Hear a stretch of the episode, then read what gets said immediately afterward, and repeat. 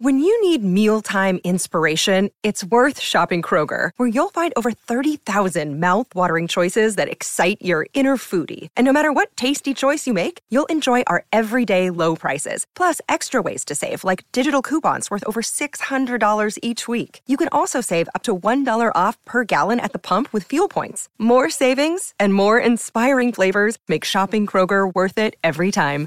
Kroger, fresh for everyone. Fuel restrictions apply. So it's just become like something that people want to hoard. I think disruption, the idea of cryptocurrencies disrupting traditional finance, it's a meme. It's a thing to get people to buy. Welcome to the Barron Streetwise podcast. I'm Jack Hough, and the voice you just heard is Alex Pickard. He performs investment research for a large money manager called Research Affiliates and he personally invests in a number of cryptocurrencies. But he says that claims about the disruptive power of crypto are misplaced. They are, as he puts it, a meme, not a certainty. In a moment, we'll hear his case.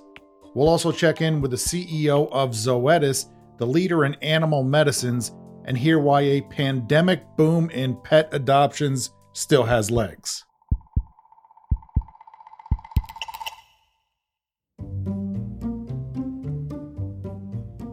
Listening in is our audio producer, Jackson. Hi, Jackson. Hi, Jack. You've got your ear to the crypto street. What's new out there that's got everyone excited in crypto land? Yeah, I was looking at the accounts using the most energy on a few different crypto networks. And there's one right now using a ton of energy that belongs to a game called Crabada. It's a game with hermit crabs, and you fight them. Hmm. And if you defeat the crabs, you win crypto? Yeah, that's part of it, but you can also loot treasures and mine and breed more hermit crabs. I have a lot of questions, but they're all about crab reproduction, and we should move on. I agree.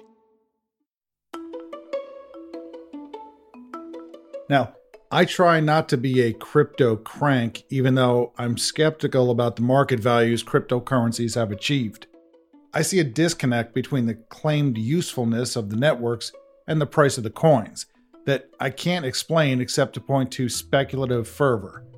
But I've shared a range of outside views in this podcast.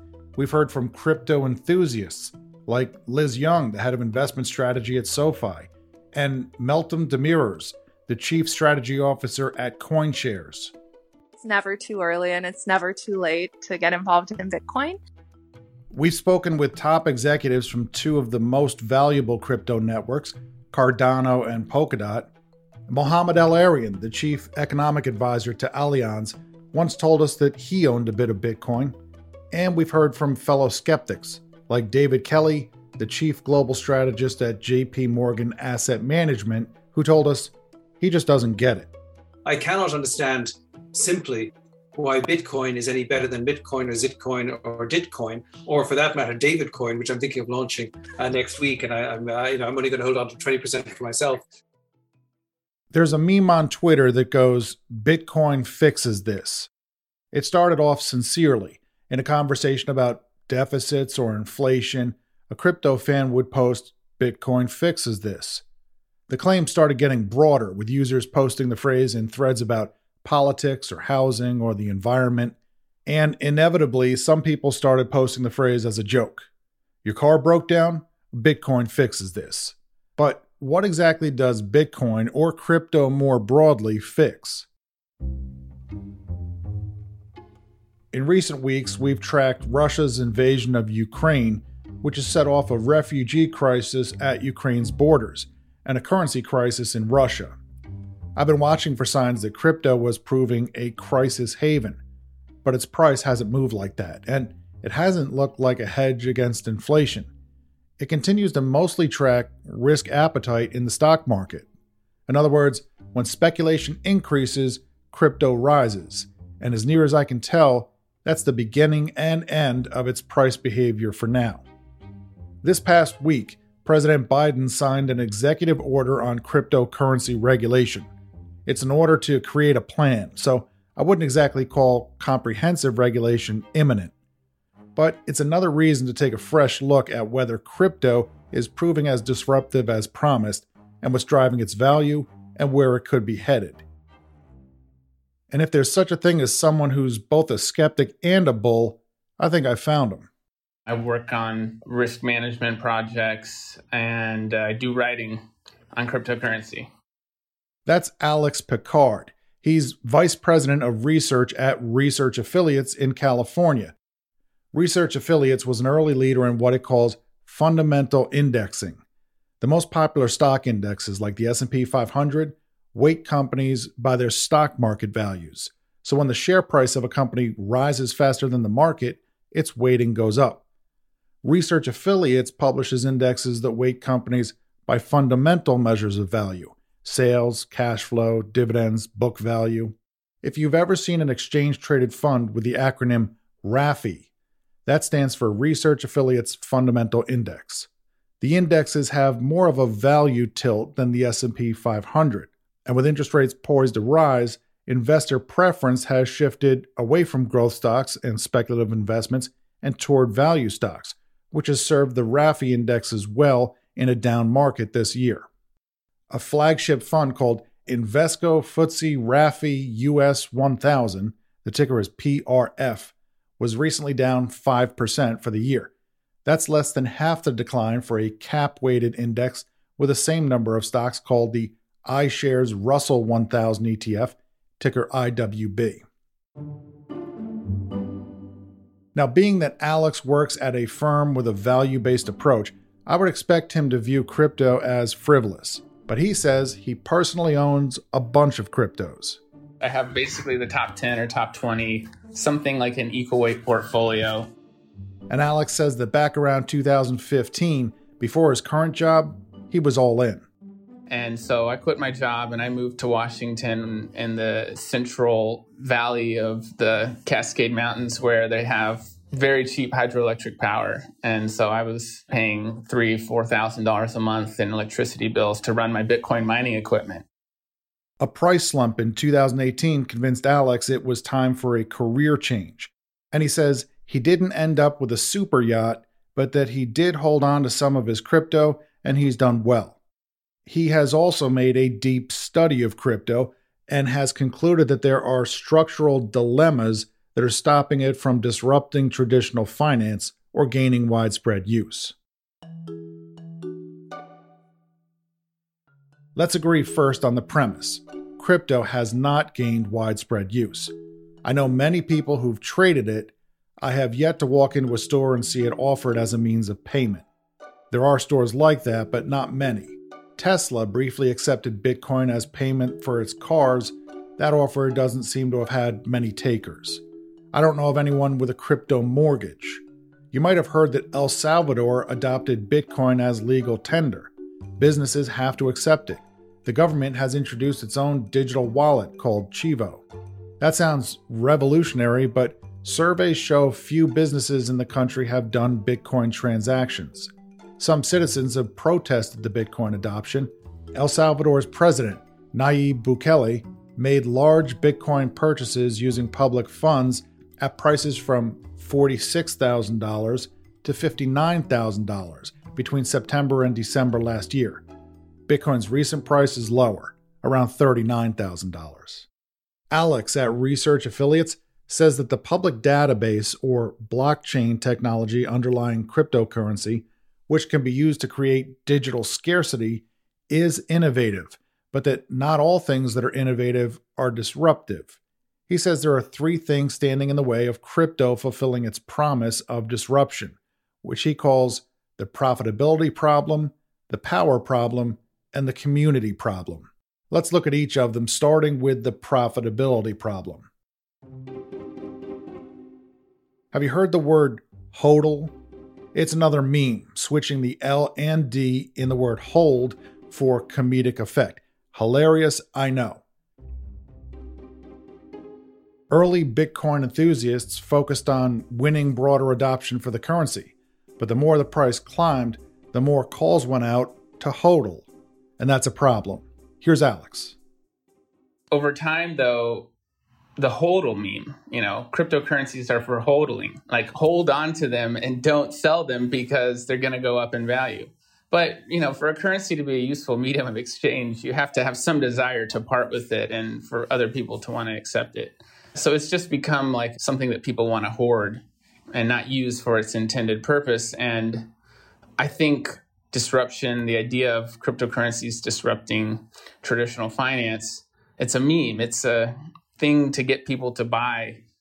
In Alex's view, the threat to traditional finance by Bitcoin went into retreat seven or eight years ago, when Bitcoin enthusiasts began using the phrase store of value and backed off on trying to convince mom and pop stores to accept the currency.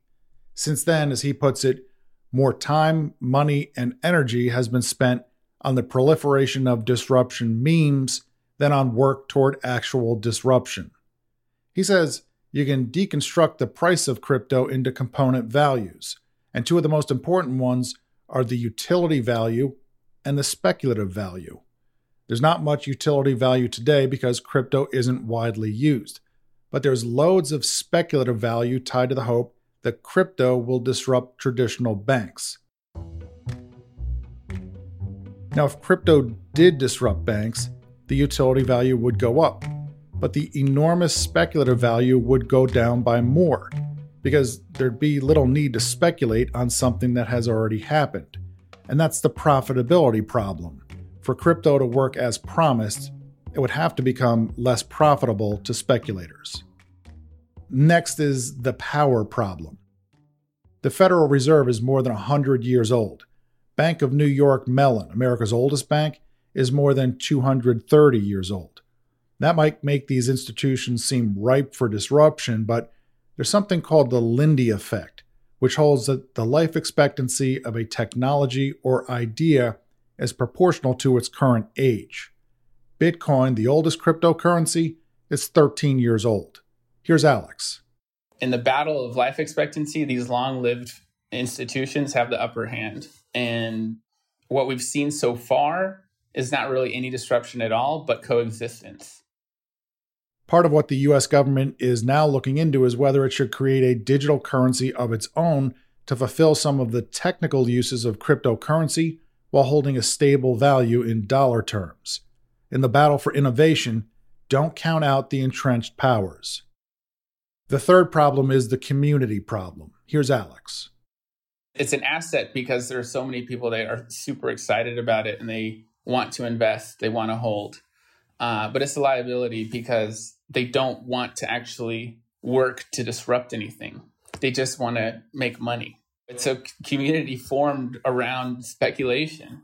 And that's the problem is that nobody wants to do the work to actually go and convince local businesses to actually accept these currencies. They just want other people to do them and expect it to happen at some point in the future.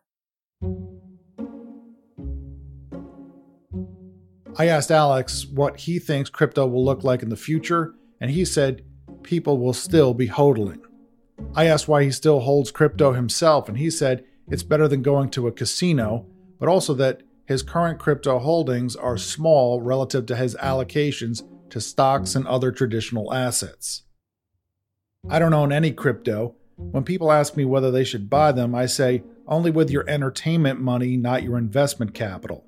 And I don't recommend buying top quality cryptos because I'm not sure there's any such thing as a crypto blue chip. I recommend the hot garbage approach. Look for something that might be of questionable quality, trading at pennies or a fraction of a penny, but which also has plenty of recent price momentum. I think price momentum matters most. If there's such a thing as crypto value investing, I'm not sure how it would work because I'm not aware of any good gauges of the fundamental value of cryptos to begin with. But Alex is the experienced crypto investor, so I asked what he would look for in a new coin. I would look at whether or not there is support around the coin in terms of a community of people who are going on social media, advertising it, talking about it. That'll tell you whether or not it has some staying power. If it's just something that somebody told you and you can't find anybody really talking about it online and it's gone up in price recently, it might be a pump and dump. I think a joke name might be a negative indicator. I'm thinking about that ass coin that I had a while ago.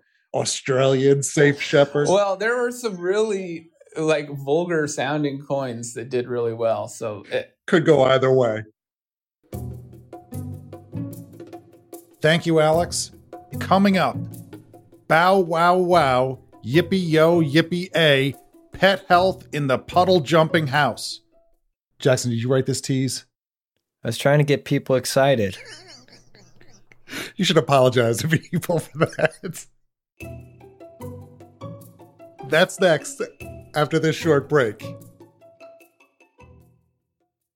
WSJ Special Access gives you a front row seat to some of the Wall Street Journal's most exciting content, like The Quirkier Side of Life, a new series that features the fun, surprising stories our reporters come across. The chief executive walks 10,000 barefoot steps every day. He recalls stepping on a bee, which put him off earthing for a couple of days, but he got back to it. Check out The Quirkier Side of Life on WSJ Special Access, only for WSJ subscribers.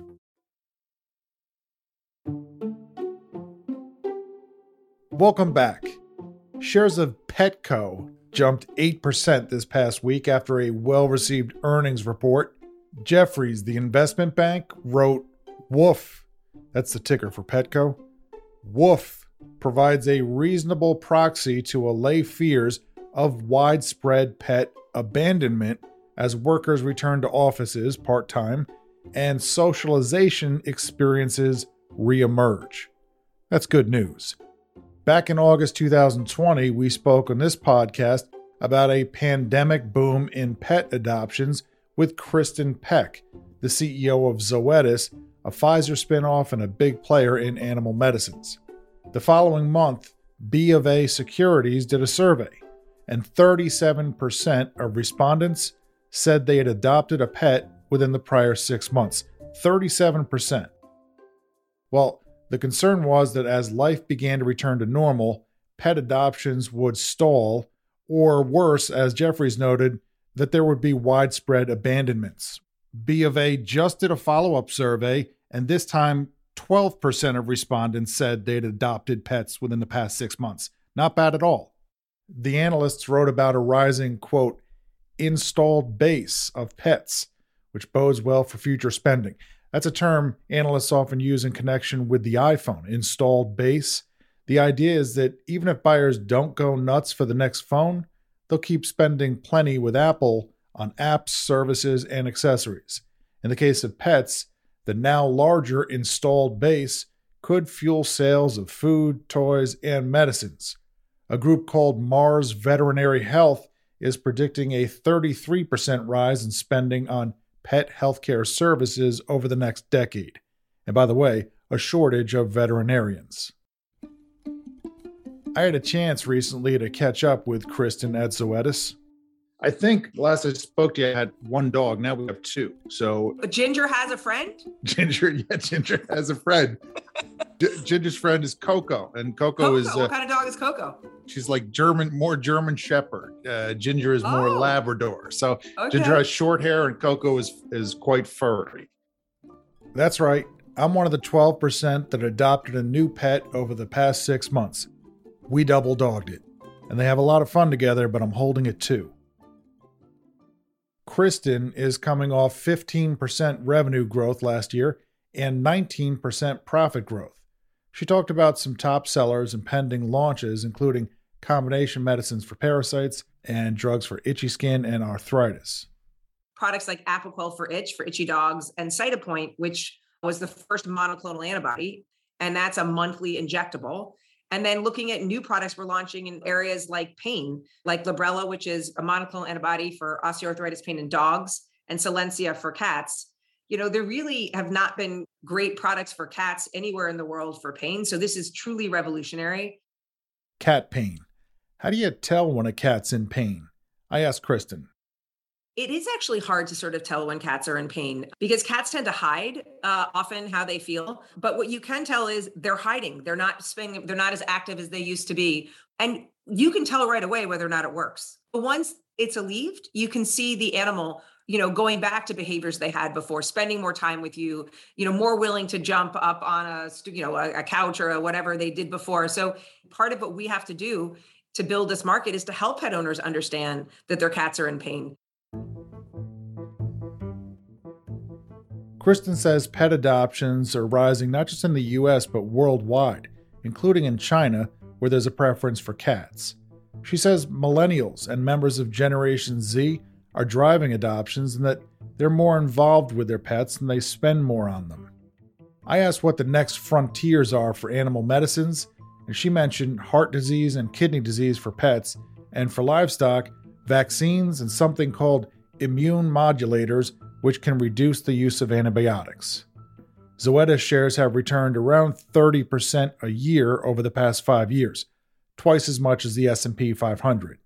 And that includes this year when they're down twice as much as the market, about 22%, amid a broad sell off in growth stocks. I asked Kristin, for investors who are thinking about the pet medicine business, how is it the same as human pharma and how is it different? She says it has some of the same oversight, including from the Food and Drug Administration, but that the animal medicine business can begin tests in animals right away and that those tests are generally faster than human trials. That makes it less expensive to develop new drugs, and there's not the same widespread system of third party payers like Medicare and private health insurance. There are generic animal medicines, but Kristin says generics for human drugs can take away 70 to 80% of the revenue for branded drugs over the first two to three years, whereas for animal drugs, it's more like 20 to 40% in part because the drugs aren't as expensive to begin with. One more thing. Here's Kristin. We do a lot of incremental innovation that really has an impact. So if you can make a product more palatable, so from a pill to a chewable that has liver, they'll actually pay for that. If you can make it easier on a farm and a livestock producer who's got to pull an animal to do one injection, you know, to make an animal healthy instead of three or four, that has real value to them. So incremental innovation is valued in our space probably more than it is in human health and it's paid for. Thank you, Alex and Kristin, and thank all of you for listening. Jackson Cantrell is our producer. Jackson, my wife has the dogs on this raw food diet, and I've made some inquiries. I think we might be spending an amount equal to half the average American mortgage. That's not normal, is it? Are you feeding them sushi from Nobu? And that's just like logs of meat and then really weird treats like ears and assorted parts. Does Bitcoin fix this? I think Costco fixes this. Subscribe to the podcast, write us a review. All the cool people are following me on Twitter, just saying. It's at Jack Hough, H O U G H. See you next week.